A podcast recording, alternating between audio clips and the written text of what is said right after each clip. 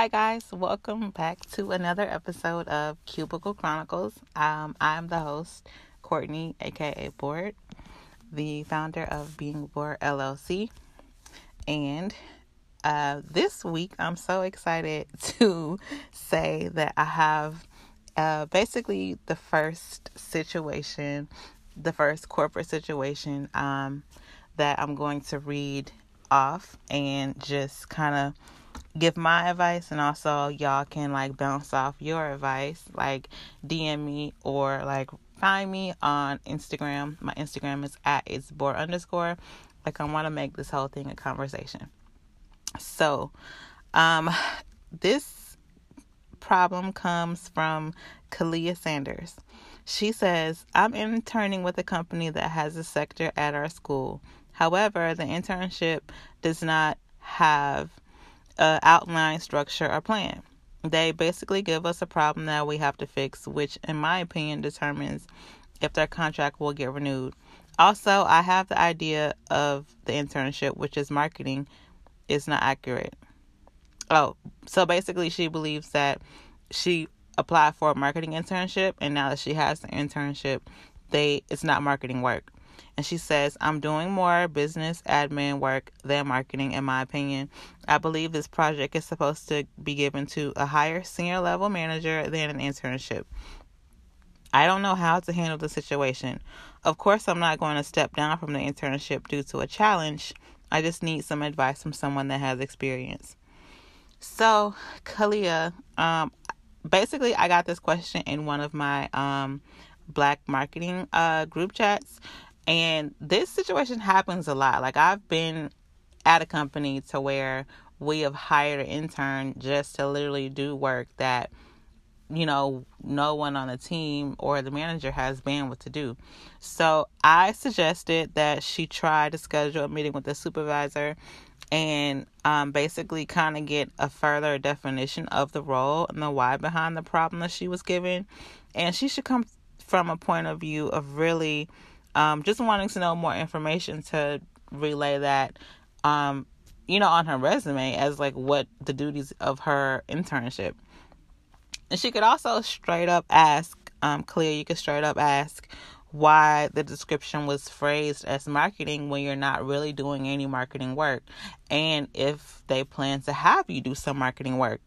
It's, I mean, it's it's almost kind of classic that they pull the whole like bait and switch. Like myself personally, I had an internship that they described as marketing and public relations. And I literally used to sit there for like eight hours a day. So I used to sit there for like eight hours a day. And this was so long ago, y'all. It had to be, it was like, dang, it was like 10 years ago. That it's showing my age. But it was like 10 years ago, and I remember it was a really small office. I was supposed to be doing public relations for the city of Tallahassee, and none of that happened.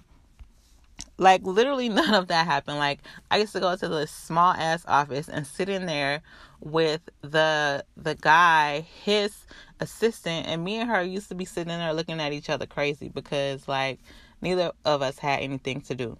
So internships are like a gift and a curse. Like you can either, you know, get in with like Deloitte or Coca-Cola or one of these really prestigious internships and you'll get in and you'll just absorb so much culture and so much information or on the other hand, you can apply for something and it'll be a dud. So, you can do one or two things. You can stick it out, you can make it, you know, what it's worth, and then beef up your resume to have it be whatever it should have been or you can um like bow out gracefully and just say okay you know what? This isn't isn't for me. Especially if you're not getting paid. Like i've taken unpaid internships. So if you're not getting paid you really don't have anything to lose. But if you're getting paid or a stipend of some kind it kind of puts a little more on the table because they invested in you in a way. So that's my advice for internships and also, I wanted to just kind of explore like some other advice as far as job hopping goes. I was on LinkedIn the other day and they were saying it was an article on LinkedIn saying how millennials are like the job hoppers of just like any generation. And if y'all don't know, a job hopper is somebody who typically who typically gets a job and then they don't stay there long. They they stay there less than a year sometimes. I think the quota is like less than 3 years. If you leave your job in under 3 years, then you're considered a job hopper. Now, me personally, I feel like I am a self-proclaimed job hopper. I mean, not even self-proclaimed because I hop jobs like it's nothing. So, I personally don't think that job hopping is a bad thing, but I want to have I want to put that question out there for y'all. Like, what do y'all think of job hopping? Is it faux pas? Like, should you, you know, this company has hired you, you're gonna stick it out for that three or five years, or or are you going to kind of chase the next opportunity? Are you just there to hold you over until you can find something better, whether it be another position within that company or at a totally different company? So hit me up um, on Instagram my um at name is at it's Bourt, I T S B O U R T underscore, and then I'm on on Twitter with the same name, it's Bourt, but no underscore. And also, my podcast is only available on Anchor right now. If you go to Apple Podcast and type in Cubicle Chronicles, you can click on the episode and you would need to subscribe to it. But in the meantime, it's only fully available on Anchor. I'm working on getting it fixed up with Apple Music and everywhere else.